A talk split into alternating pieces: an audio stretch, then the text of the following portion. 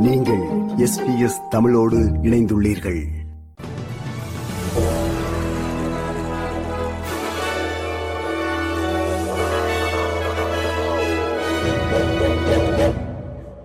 வணக்கம். இன்று அக்டோபர் மாதம் இருபத்தி நான்காம் திகதி செவ்வாய்க்கிழமை செய்திகள் வாசிப்பவர் ரேணுகா துரைசிங்கம்.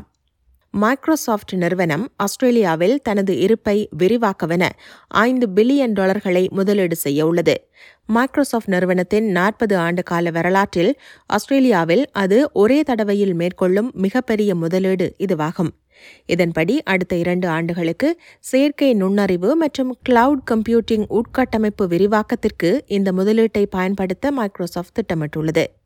பிரதமர் ஆந்தனி அல்பனீசியின் அமெரிக்க பயணத்தின் போது வெளியாகியுள்ள முதல் முக்கிய அறிவிப்பாக இது காணப்படுகின்ற நிலையில் இத்தகைய முதலீடுகள் பொருளாதார ரீதியாக ஆஸ்திரேலியாவின் நிலையை வலுப்படுத்த உதவும் என்று அவர் குறிப்பிட்டார் We are confronting an ever changing world, and countries will either move forward and seize the opportunities to create the jobs of the future, to expand in terms of our economic growth, to take advantage of where we are in the world, in the fastest growing region of the world in human history, just to our north, or countries will go past us.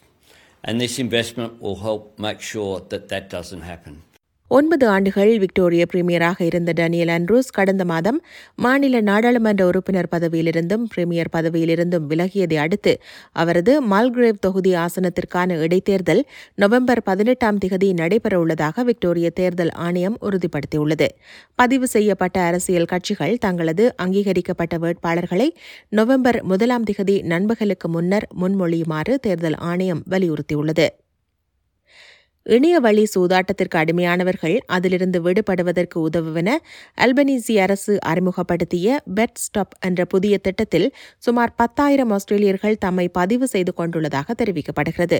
அனைத்து உரிமம் பெற்ற online வழியான bedding பந்தய சேவை வழங்குபவர்களிடமிருந்தும் தனிநபர்கள் தங்களை தாங்களே விலக்கிக் கொள்ள உதவும் இத்திட்டம் சூதாட்டம் தொடர்பான தீங்கை குறைப்பதில் ஒரு முக்கிய படியாக அமையும் என்று எதிர்பார்க்கப்பட்டது. அரசின் இப்புதிய திட்டம் இந்த ஆண்டு ஆகஸ்ட் இருபத்தி ஓராம் தேதி முதல் நடைமுறைப்படுத்தப்பட்டிருந்தது. காசாவில் சிக்கியுள்ள ஆஸ்திரேலியர்களை எகிப்து செல்வதற்கான ராஃபா போர்டர் கிராசிங்குக்கு செல்லுமாறு ஆஸ்திரேலிய அதிகாரிகள் பலமுறை அறிவுறுத்தியதாகவும் ஆனால் அந்த எல்லை தொடர்ந்தும் மூடப்பட்டிருப்பதாகவும் காசாவில் சிக்கியுள்ளவர்கள் விசனம் தெரிவித்துள்ளனர். தனது உறவினர்களை பார்க்கவென குடும்பத்துடன் காசா சென்ற இந்த பெண் தங்களது பாதுகாப்பு குறித்து தான் மிகவும் கவலைப்படுவதாக எஸ்பிஎஸ் அரபிக் டுவெண்டி ஃபோரிடம் கூறினார். We've been told like the, the Australian uh, officials they called me they called us uh, multiple times telling us to come here to cross the borders, but unfortunately we like there's nothing serious. Uh, there's no action. There's no serious action so far. New South Wales, Manilam. கிராப்டனுக்கு அருகிலுள்ள நிம்போய்டாவில் ஏற்பட்ட பெரிய காட்டுத்தீ கட்டுக்குள் கொண்டுவரப்பட்டுள்ள போதிலும் மாநிலம் முழுவதும் பல இடங்களில் காட்டுத்தீ தொடர்ந்து எரிவதாக அவசர சேவை அதிகாரிகள் கூறுகின்றனர்.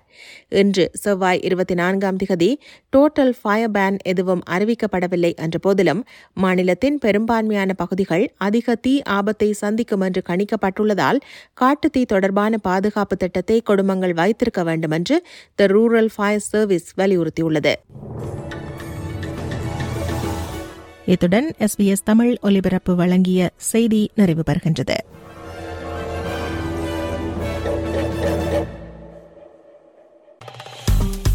விருப்பம் பகிர்வு கருத்து பதிவு. லைக் ஷேர் காமெண்ட் எஸ்பிஎஸ் தமிழின் பேஸ்புக்